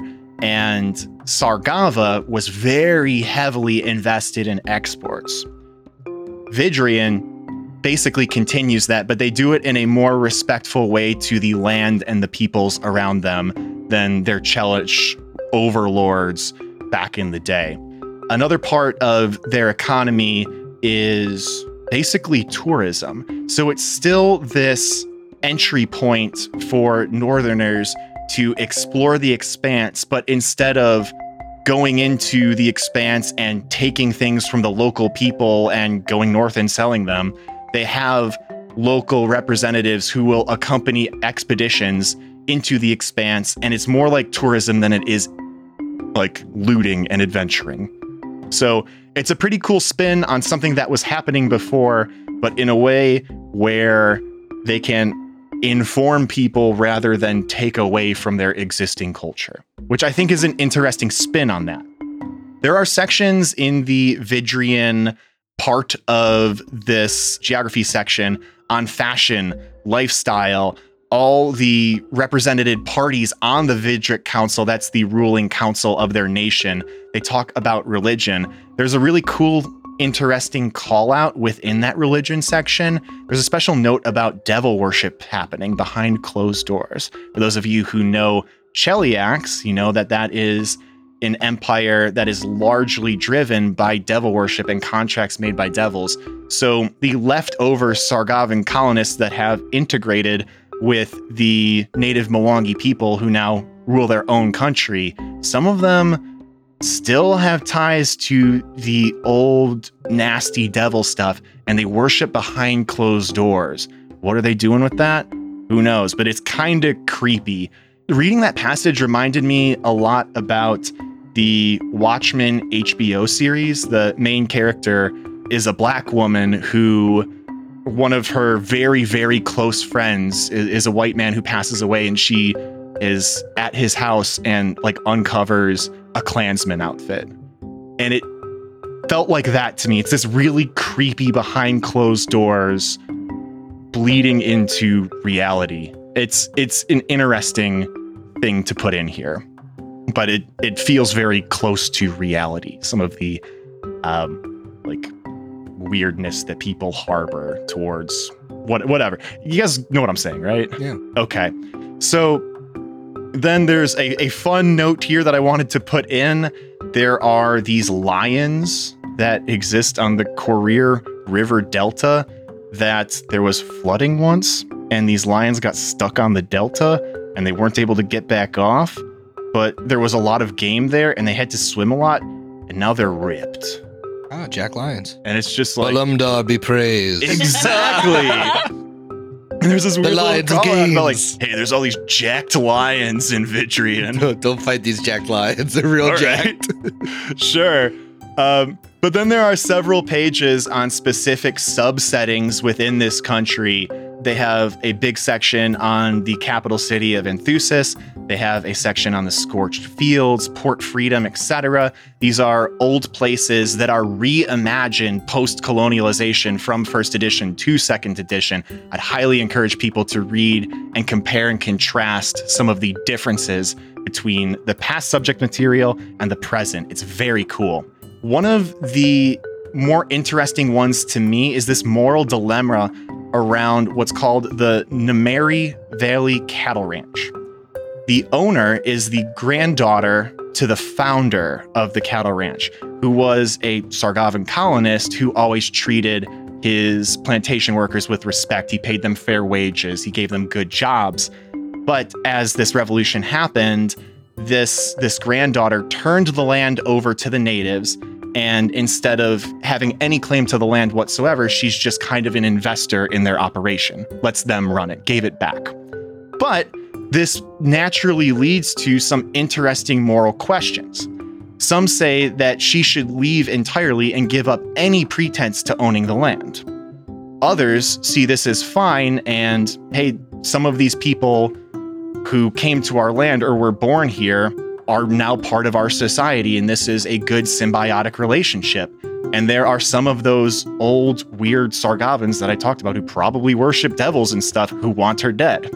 Now, obviously, that's not the right answer, but what is the right answer? The book does not present a right answer. That's one of the difficult moral dilemmas that this section proposes to people reading it. It's not very clear at all, but I think this section in particular in this book puts some very difficult subject material in front of the reader and really makes us think of things that affect people in real life, which I think is really cool. So, the nation in general has a cool resolve to remain free, but just because they broke free of their old colonial oppressors, the region still has its own unique set of problems, which kind of mirror some of the problems that people see in real life and allow for a lot of new adventures and stuff to explore in games. So they were able to break free and they were able to get away from their protection from the free captains, but in doing so, Vidrian signed a contract with the people of Senghor, which is a very strong naval power. That contract, however, was signed under duress and heavily favors Senghor. So, what's going to happen there? The Vidric people are in a contract where they are getting taken advantage of. Is there an opportunity for a cool adventure there? Who knows? What to do, like I mentioned earlier, with the leftover Chelish settlers? Not all of them are bad, but they can't go home. Cheliax ain't going to take them back. What, what do you do with them? The government has some really uneasy truces with the criminal underworld and this really shady organization of folks called the Rivermen. That's strange. There's always a looming threat of outside invasion, of people taking advantage of this fledgling nation. And then the native peoples themselves have differences of opinion among the local populace on what the definition of freedom actually is. So, is it freedom from all external nations, returning the land to the way it was beforehand? Um, should they take advantage of the things that they learned from their old colonizers and make them better? It's not easy. I don't think there's a clear answer, but I think this in particular is a section that deals with a lot of very real problems. And I can see this being very difficult for some people to play in. But for others, I think it allows an opportunity to maybe vent some frustrations through TTRPG and really explore some difficult subject material.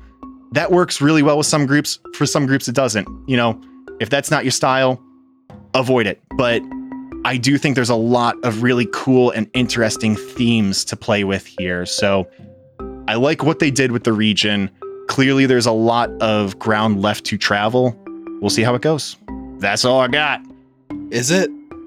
No, not really. I have lots more notes. Yeah, I was gonna uh, say you're gonna read the whole section to him. Woo! But uh, all right, Griff. I think uh, well, unless you guys had comments on that, you're going to tell us about a different. Yeah. Place in the- Uh, well, Chris presented night, so I will present day. Oh, I think I know what you're doing. Yeah, I'm going to talk about Mzali, the Deathless Empire. It is a divine theocracy. And one of the few instances on Golarion where there is an actual deity running a city. My lord. Let's get into it. so, Mzali is this ancient temple city from an ancient empire that was ruled by these sun kings who died out. Wait a second. My beer's called Sun King Brewery. Yeah. Whoa. Whoa. Oh no. Oh I no. And so they were overthrown by um, Mwaniza, however you say that. And so, like, these Sun Kings were supposedly descended from deities. When they were overthrown, things got really bad for Mzali, and this temple city is on top of this huge necropolis. And explorations happen there all the time. It kind of reminds me of Wati Yes, in yeah. uh, in Mummy's Mask. There are explorations all the time into these necropoli uh, to find ancient artifacts, magical items, and about a hundred years ago, a mummified child with the markings of a sun king was brought up out of the necropolis. A few years later, Chelaxian colonists, a 10,000 of them, descended on the city. They're bad. I'm telling you. They're bad. Descended on the city to claim it. And the child rose to undeath and rained the power of the sun down on the Chelaxians, incinerating 10,000 people in an instant. Hang on. Just the, the just the sun. Just use the sun. This child is a god. This child is Walkena, who you can read about in his deity entry earlier in this book. But Walkena is undead, sun god, child, king, who rules That's- Mzali now That's and has ruled Mzali for the past hundred years. And Mzali has prospered, but at quite a cost because children can be fickle. And Walkena's rule is absolute. And so outsiders are banned from Mzali. Walkena believes that all of the Mwangi expanse needs to unite and needs to banish all outsiders. And so this city kind of reminds me of North Korea or like uh, 1984, the book. Everybody must start working at dawn as Walkena addresses his people. Because of the sun. At noon, Ah. everyone must pray to Walkena. Depending on his mood and how reverent the people are, he may keep them out in the blistering sun for hours before he allows them to return to work in the shade. And then at dusk, everyone must remain indoors. Those that do not are killed. Walkena sees all while the sun is up. And what he cannot see at night, the secret police that he has do. I, I don't. I don't want to live there. So this city is absolutely bonkers in terms of it being a 1984 analog. there's a resistance movement. You've probably heard of them called the Bright Lions. There's, I think, an archetype that came out before this book about them. And there's an area of the city that's not as policed by the secret police. And they have a network and this well called the Moon Well that restores their vitality. And so they like strike out and they're infiltrating the Walkena worshippers and Walkena's inner circle. Walkenna has this inner retinue of powerful undead. And it's said that he turns his greatest supporters and greatest enemies into undead to serve him. Damn. He's fickle. He's a kid. And so at dawn, he's at his happiest and he's easy to please. And that's when he wants to see his citizens. By midday, he's shrewd and tactical. And that's when he meets with his city council. At night, he gets angry and paranoid. And by dusk, he begins to order his secret police around in nefarious ways. No one has seen him in the dark. But as it gets darker, his body goes from more vital and childlike to shriveling to his true undead form. Mm. Sorry, Razmiran. There's a new badass totalitarian regime in town. Yeah, and it the- has a real god. And a kid and the rocks. It really makes you think like we're in our late twenties. Like, what are we doing? What are we lives? doing? We're not gods. We don't have a cities. So there's all kinds of cool stuff in Mzali. There's a bunch of plot hooks that would I think it would be difficult to do an adventure in Mzali. You definitely have to get integrated with the Bright Lions early Mhm. because it would be difficult for a low level party to keep safe. But it's just such a cool concept. Like the totalitarian city ruled by a true deity is and and just the deity in and of himself is kind of a misnomer of a god to begin with, like an undead sun god that changes with the phases of the sun or changes with the sun cycle. Very strange. But I won't go into too much detail about it because honestly, a lot of Mzali is a mystery. People can't wear white or yellow. Walkena gets jealous of worship of other sun deities. Wow. Walkena allows some worship, but any worship of a deity of the moon. Death. Death. Death. Damn. Based on how like restrictive and like crackdown, like I feel like a foray into this city would be a great high level, like part of an adventure as like a high level party. Yeah. It'd be Oh, a absolutely. cool like get in, get someone, and get out too. Yeah, Yeah. like a stealth mission. There's like th- there's this cool building, and this kind of represents how oppressed they are. There's this cool building called the Sunlight Inn, where it's half the old city crumbling relic, and the rest of the building was built out in this really thick glass. And you can rent a room in this inn, and it allows you to see the night sky. Oh, and the glass lets the sunlight in. So the just like he wants. well, the Yeah. people people that live here rent rooms because They it's so restrictive that like you can't lay under the stars but you can in this inn Huh. very interesting place Yeah, that Yeah. rocks, Sounds man. cool. Yeah. Another section that I did not read, and I will read tomorrow. All right. We touched on three parts of the geography section, but like I said, 142 pages. Everything in there kind of rocks. I have not read it. Well, that's misleading. I have not read it all, but I am confident based on what I have read that everything in there rocks. All right. The last segment in this book is the bestiary. Not all of us had an opportunity to really dive into this. I flipped through it. There appeared to be some pretty cool creatures. Haley, I think there was one that you wanted to touch on, though. Just briefly, this is a species of creatures that were created, well, really formed to what they are today, based on a bet with the god Lamashtu. So, of course There we go. These are Aiga Muk- Muxas. Aigamuxas. And they entered into a wager with Lamashtu saying that they could stand on their hands longer than any other creature. Lamashtu produced a chimpanzee and pointed to its feet and called them hands.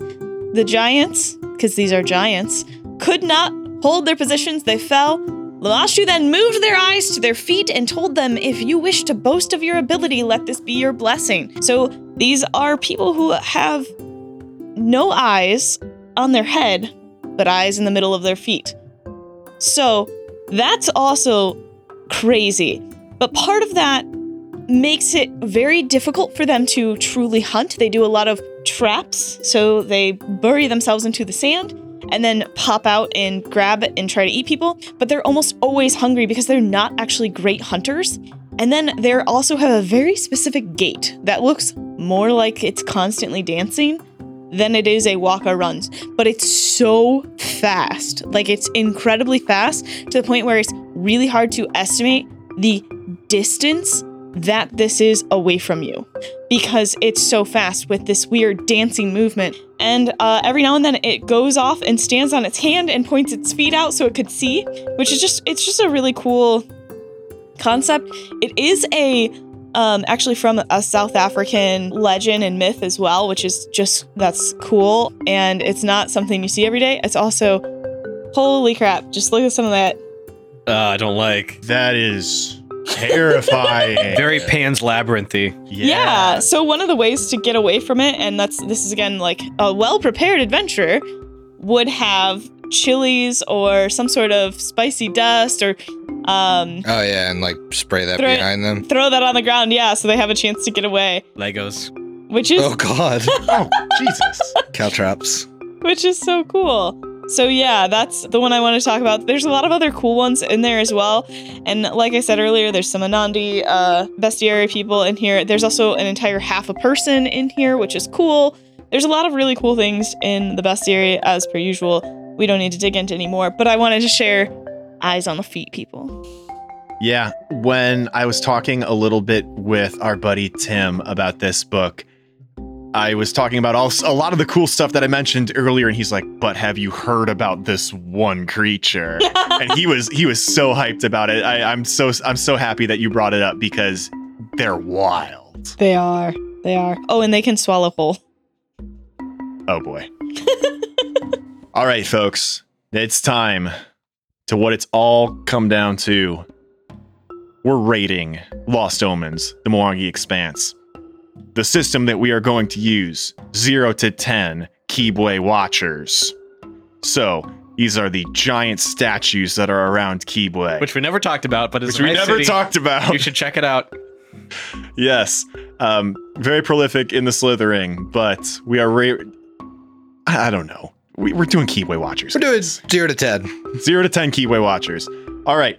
So if you have any final thoughts, pros, cons, now would be the time to say them and then tell me your rating. We're going to start with Griffin. Uh, I'm gonna give this an eight out of ten. Mm-hmm. I think it it has so much great flavor, is very well written, and is a great glimpse into this area of Golarion. My only docs are if you're not going to play a game in the Mwangi, th- there's not a ton out there right now to play in the Mwangi, and so this book isn't very applicable for a ton of people.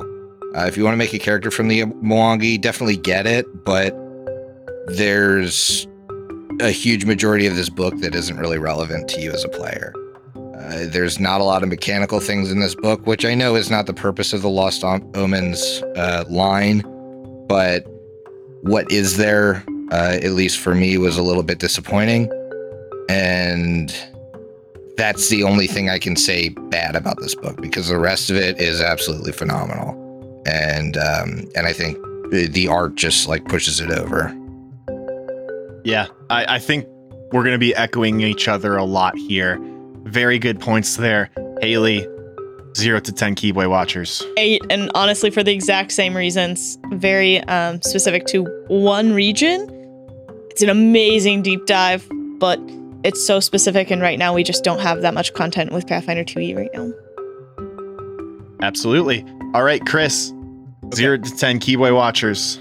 I'm evaluating this in a vacuum. My expectation of it coming into this was for it to flesh out locations in the Mwangi Expanse. That was my major expectation. I had a minor one of um, getting some crunchy content um, that relates to the Mwangi Expanse. It knocked it out of the park on the locations. The art is amazing. The detail in this is extremely impressive. I've looked through different parts of this book. I still have way more to look through. Overall, I want to give this a 9 out of 10 because I think it achieved the overwhelming purpose, which is flush out locations. The only reason I'm docking at points is because it doesn't quite have the crunch that I was looking for, but I know that's not the main purpose of this book. This book makes a promise to me because it fleshes out locations, but there isn't a lot of stuff in the Mwangi other than the Strength of Thousands, which I don't know how much of the parts is covered. The Slithering is centered in Kibwe, which is a module that came out uh, before this book came out. Conspiracy theory hat on. Spoiled in this book. Yeah. Conspiracy theory hat on. I expect other modules, I think, to come out that deal with other locations in the Mwangi Expanse. I want that. I mean, I would Me hope too. that because they dedicated tw- almost So twice the amount cool. of pages in this to Yeah. the Inner Sea region book. So that would be amazing because we Yeah. have so much detail Yeah. in here. This book sets out a promise that we will get expanded content and adventures in these very, very flavorful settings. That's what I will look for in the future from Paizo. Awesome. That's a really good review. I, I like everyone's opinion here. I think I'm going to echo some of those sentiments, but I did want to bring up a couple other things. When I went to learn more about this book and some of the stuff in it, I stumbled upon some of the Amazon reviews, and actually, some of the things that they bring up are worded probably better than I even could. So I'm just going to pull a couple quick things that I thought are important to bring up. What this book does is change it from a dangerous place to visit to a dangerous place to live. The more the perspective is changed from external to internal on regional books like this, the absolute better for the health of the game and the quality of characters, in my opinion. That comes from a user called Spork on Amazon. Also, another uh, review that I found very enlightening. This book is an incredible take on African inspired fantasy setting. Rather than indulging in colonial stereotypes, it seeks out and amplifies African voices to incorporate their legends to create something new, an immersive world to explore and tell new stories, rather than a shallow veneer of eroticism over Western stories of colonialization and conquest. That is from a user called Jared on Amazon. Those two points I think are very important. This is a culturally significant book for people of African descent and people of color in the TTRPG space. It does that incredibly. Like you all said, the art is incredible. The history section, I think, is a fantastic jumping off point. The geography section is fabulous. There's so many hooks for cool things. I really hope we spend more time in in the Mwangi Expanse in future adventure paths and modules as well. This book is responsible because it asks questions to the reader to make you a better player, a more responsible player in the region if you're just visiting or creating a character in it. It does not shy away from very difficult topics and themes. It challenges the player to explore those. It's kind of what I want to see from the Lost Omens line going forward. There is a line in this book that references a Qui Gon Jinn quote in Star Wars Episode 1 where they say there's always a bigger fish. I think that's very funny. I'm glad that that got snuck into the book.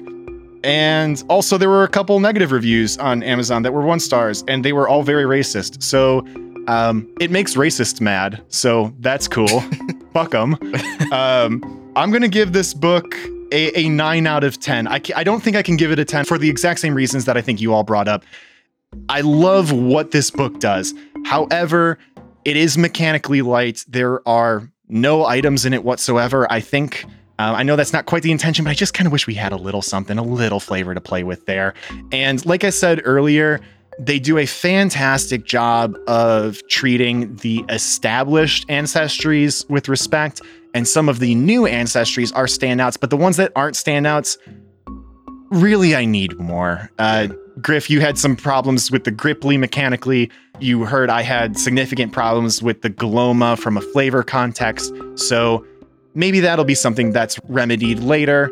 But I think, in light of all of those really good things I said about the book, that's a very small concern of mine because, for, frankly, it does fulfill the promise of the premise of making a really cool book that is flavorful and beautiful and treats this area of the world with the respect it deserves. 9 out of 10. All right, across the four of us, we're averaging 8.5 out of 10 Kibwe Watchers, which I think is a very accurate score for what we're dealing with here. I would call this a buy.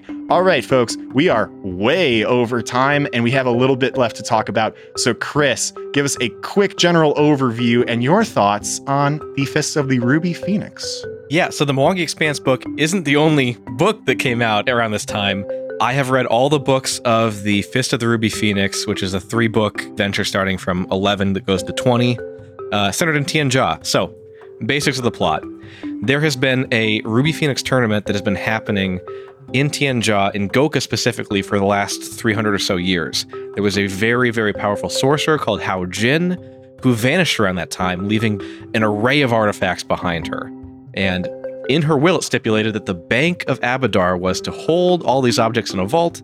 Every 10 years, they would have a tournament. The winner of the tournament would pick an object from the vault, and these are uh, artifacts of incredible power. This year, Hao Jin has returned from wherever she came from, and she has decided to officiate the tournament, so there's more hubbub about the tournament. The first book is a preliminary round. Before you are one of the eight teams that qualify for the tournament, you have to make it through a survivor esque competition of being sent to an island called Banmu, which is a very dangerous island full of a lot of wild, nasty things, and complete tasks to qualify for the tournament. What I love about the first two books in this is that it gives an incredible amount of agency directly to the players. The first book is basically entirely a hex crawl where they get to decide where to explore, how to complete their tasks. The second book, there are a bunch of Gokkan institutions that, if they qualify for the tournament, they get to choose the people whose influences and alignments they feel they identify with and try to influence them as allies for their tournament. and They get to go through the whole tournament. It is not set in stone that they win the tournament. It is an Oh. actual tournament that they can get knocked out of. So there are stakes. From the very beginning, it feels like there is very huge investment in the players being able to win and uh, feel like they are good at their teamwork, and there's an emphasis on teamwork, and feel like they can be the winners of the tournament. It Wow. feels very good for them to win these things. Um, there's some twists, obviously. There's a whole other book to talk about that I can't talk about at all without any spoilers. They uh, use influences from Asian martial arts movies and stuff like that very, very well. Overall, if you have players who have played 2e and are excited and interested in playing higher level 2e, I encourage you to check out their interest in these books and run them. There's a bit of front end prep on the GM for some of these things, but it pays off. They are very good adventures, and I really recommend them. And it you, sounds you, like a blast. you are running this soon, right? You got I some people playing. Have already run the first session, Ooh. and the players are already very excited about what they know and what they are about to do. Hell yeah. Uh, you said it was for higher level players. Uh, what's the level range for reference? 11 through 20. Nice. That's quick leveling for three le- for three books. That's nice. Yes, it's it's great. All right. Um, I know we're trying to do this very quick. Haley Griff, you got any uh, things you want to ask Chris or anything before we move on? Uh, was it as respectful as this? Yes, it absolutely was, and the the aesthetic is definitely there. There are parts of Tian Xia that you explore that are very cool and um, just very very. I used the word aesthetic already, but it, the aesthetic is is very cool. Great. I know we also promised this at the beginning, so can you give me a two minute overview of Malevolence? Malevolence, haunted house adventure takes place when these, the, like some of the esoteric influences of other uh, entities and stuff that you see in Golarion. I don't want to go into too much details. I want to keep it vague, but if your party is into like Lovecraft stuff and and things like that, they'll like this adventure. Surprisingly, it's a it's a, it's a low level adventure. Um, I think I guess three to seven. yeah, three to seven, but for low level adventure has surprisingly high stakes. So Paizo and 2e has done a very good job with their modules of making even low level adventures have extreme consequences. This book is no different, but if your party likes horror movies, if they like, like the haunted house aesthetic, they'll like this. Very cool. Yeah, this is one that I was excited to hear a little bit more about. Like you said, I don't know what the stakes are. You say they're high. The slithering, if you fail that, like a half of the world gets wiped out. Like it's big stakes for a little module. So if you say the stakes are high, I'm into it. Global consequences. Ooh, boy. global consequences for what was kind of pitched, I think, as like a uh, Haunted house. a haunted house. Yeah, very cool. Anything else you wanted to throw in there before we move on to listener questions? No. Okay. All right. Our first couple listener questions are for me specifically because people know that I really have a lot of passion for the Mwangi Expanse and was very excited for this book. So, Sir Newt asks, What bits of lore are you going to take inspiration from with regards to Matumbe's backstory slash cultural knowledge? So, what I will say is, I don't know that I want to call out some specific things because I think that'll be better if it just comes out naturally in character. But I am already doing this. I did write a to be heard on the mainline show backstory moment that explores a region that got significantly more love in the Lost Omens Mwangi expanse than it did previously. And I'm planning to be leaning pretty heavily on the expanded geography segments going forward. That's like 142 pages of this book because there's so much flavor, and I'm going to be able to pull things from that to talk about Matumbe's past and his relationship with other peoples and how he lives. I think there's a lot there. I'm very excited to move forward with Matumbe and pull some of this new old uh I'm, I'm gonna make some of this retroactive. It'll be cool. I'm really excited for it. Um, the other similar question comes from bipolar ion tart. What new information do you wish was around when planning matumbe's backstory? Um, this is kind of a vague answer but honestly basically all of this. I think in a lot of matumbe's conversations about the mwangi expanse and some of my backstory moments things are somewhat vague and I wish I had a lot of this stuff going into character creation so I could speak intelligently to it in the moment. One of the things that I think we kind of talked about earlier, I specifically wrote him as a member of a tribe on the savannah, but like there was Savannah? there wasn't really a, a a good description out there of what of like a savannah that had cool juicy stuff that was by a jungle because there is backstory where he goes up against a jungle and stuff um it, it would have been really great to have the few pages that are in this book about the Magombo Plains when planning that because that fits exactly where I would have wanted to put him. So I think like kind of retroactively that's where he's from. It fits perfectly with the things that I've described and uh yeah, maybe that is where he's from. Uh those couple pages specifically, but truly I know this is vague and so that makes it not a great answer, but I kind of just wish I had it all so I could have Yeah, everybody wants as much information as possible on where their character's from. exactly. So So you get lucky if you made a character from Cheliax or something. Absolutely. Our next question is going to be to the table here. Sir Newt asks again, what were you most excited for when the book came out? I'll kick this one off just because it's quick. The stuff I mentioned earlier. You know, I just wanted to learn more. I, I have all three of my characters on the mainland show, Matumbe, Saw, and Mr. Serpent, came from a different part of the Mwangi Expanse and I was pulling from kind of obscure reference guides and that kind of stuff. I just wish I had this big ass book to pull from and make really cool, juicy backstory stuff. Chris, My expectations were simple. I wanted locations and lore to be expanded upon in this, and they knocked it out of the park. There were three or four different locations I was reading about that sucked me in immediately, and I was very, very excited about reading, and I just thought they were amazing and interesting. And yeah, that's all I have to say. It satisfied my expectations. great. Haley, what were you excited about? I wanted new, never before seen ancestries. We got them. Like, oh, oh, we got him. and I was excited about that. I uh, that's something I always like. Um, and then the extreme amount of details that I can use this as a reference book for. Yeah. So you were pleased with the Daddy Long Legs ancestry, Yes. naturally. All right, Griffin. New Pantheon of Gods. I was very excited for the new gods in here. Yeah. Oh yeah. I, I guess I should have known you were going to say Balumbdar again.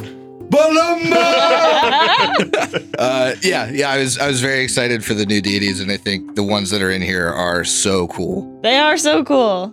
I mean, we only touched on what, like four of them. I guess we talked a little bit about. But there's a lot of but- there's a lot of specifically new ones in here, which I, Yes. I actually wasn't necessarily expecting so many new ones. Mhm. But that's awesome that there are so many. Yeah, I'll also uh, give a, a fun shout out to some of the old ones too, like the art for the Mwangi Envision or Oh, like the- Perception the- of Desna. Yeah, really cool. where where she's an African looking woman with an afro that has constellations floating in it. Fucking rocks. It's so cool.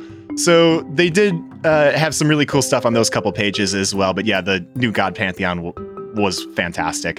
All right, next question comes from Lord Deathquake. Can you speak to the improvements made to how the area is written about versus 1E? Not just in detail, but in terms of cultural sensitivity and being more aware of harmful tropes. Has this book done enough to rehabilitate some of those missteps from the 1E Mwangi lore? I'll, I'll jump on this one first, and you guys can chime in, please. I don't think it's up to us to say whether it's done enough, but the public seems to have a positive perception on this book, which I perceive as a positive step in a new direction. It We're tackles. not the right people to No. I, I, I- really don't think we're the ones to answer this question. It tackles difficult concepts with respect, um, but I think the book also still acknowledges that there's work to be done. If we're going to compare 1E versus 2E perception and Mwangi Expanse, I think look at the heart of the jungle. The liter- this is the 1E Mwangi Expanse specific supplement. The literal first paragraph contains the sentence The Expanse is the antithesis of modern civilization and an adventurer's paradise. That fucking sucks. That is a really terrible way to describe a region. Versus on page two of the Mwangi Expanse Lost Omens, there is a call out or a little sidebar, I believe written by Jabari Weathers called Exciting, Not Exotic. That is a fantastic paragraph. For the sake of time, I'm not going to read the whole thing, but the fictions that we paint in their spaces reflect and pull from real people and places, and your exotic is someone else's existence. It's a really cool little call out and sets the tone for the entire book. Yep. Any other thoughts, folks? I don't have much to add on top of that. I, Nothing to add, it yeah. Just don't read the one e shit anymore. Yeah, pretty much, yes. All right. Uh, you need a stat block, I guess. how would you use Fliptown in an adventure? This also comes from Lord Deathquake. No, Griffin, I know you're a pretty big fan of I'm a big proponent of Fliptown. What's Fliptown? Real quick. So there's a Grippli named Flip. He went on a riverboat uh, and I think entered like the plane of water or something, something wild. Uh, I'm, I'm paraphrasing here, but he came back with like some kind of magical power, has this huge barge that he has turned into kind of a shanty town and also a gambling den. But the proprietors of the gambling den are adventurers or outsiders or fae or and the things you win are favors. Mm. And so Flip Town Flip is this just magical Grippli. Uh, and Fliptown is this magical, floating, moving around gambling hall. It's very, very frogs on a steamboat type thing. Uh, and really cool. It just, just got a short paragraph in here, but uh, I would absolutely do an extra planar adventure starting in Flip Town. Hell yeah. Uh, Chris Haley, would you gamble on a Grippli's riverboat?